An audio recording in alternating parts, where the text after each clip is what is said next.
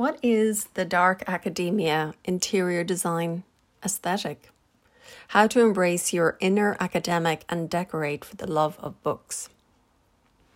Aesthetics are to play with on one level, but if you find a genre of decor depressing, then it is bad for you. Choose what you love around you and build from there. If you love books and Gothic architecture and the vibe of old universities, then you can, of course, embrace Dark Academia and make it your own at home. So it isn't goth in the sense that this Gen Xer knows goth, but it has the Gothic colorway sensibility and other elements. And I have an image above pulling out different elements that I have seen on my travels. I kind of take photos here and there and study them and examine what it is about that vibe that breaks down to give us that aesthetic. As you may be aware, Dark Academia is an aesthetic on social media. For visual reference, here is a sample of the Dark Academia decor hashtag search results on my Instagram today.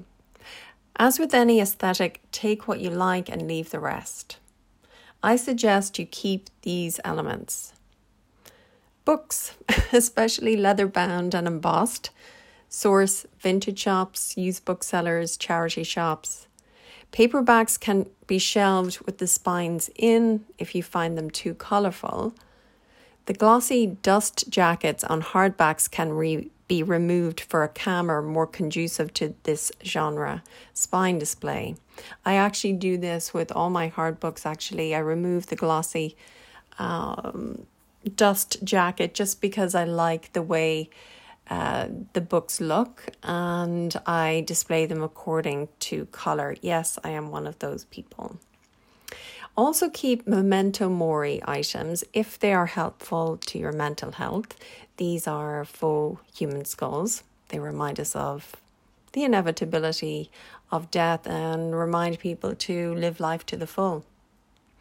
Also keep framed old maps, reference books, framed architectural drawings pre-1900, mudlarked glass or old glass bottles, Victorian, Georgian, 19th century and earlier furniture, stationery items from shops like Choosing Keeping, antiques, of course, statuary, china tea sets, magnifying glasses, wax sealing, candles.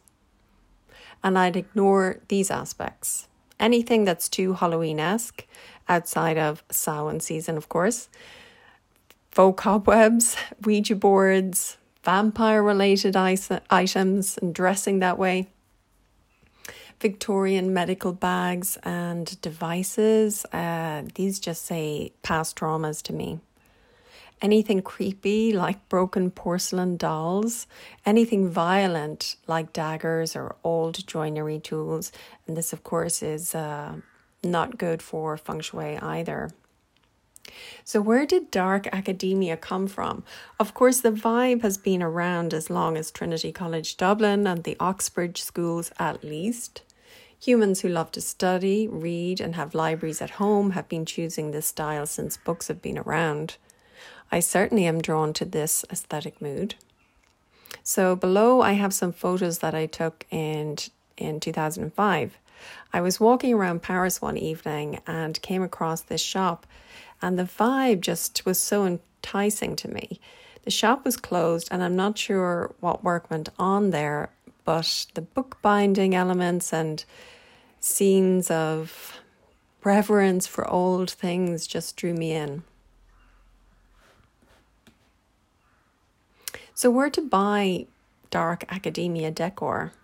Well, certainly don't buy the main interior elements new. Source your bookcases, tables, chairs, and maybe even lighting from antique auctions, vintage shops, charity and thrift stores. The decorative items like old framed maps and etchings can be sourced the same way, but you can also buy prints from museum shops online and have them framed yourself. I have done this for myself and for clients. Etsy and eBay, of course, you can look for items you already have from within your extended family. Decorating the walls and interior will allow items that you may already have fit within this style.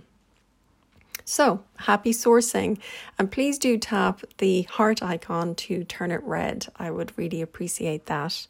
This has been Aine Atara of Aesthetics for Living on Substack.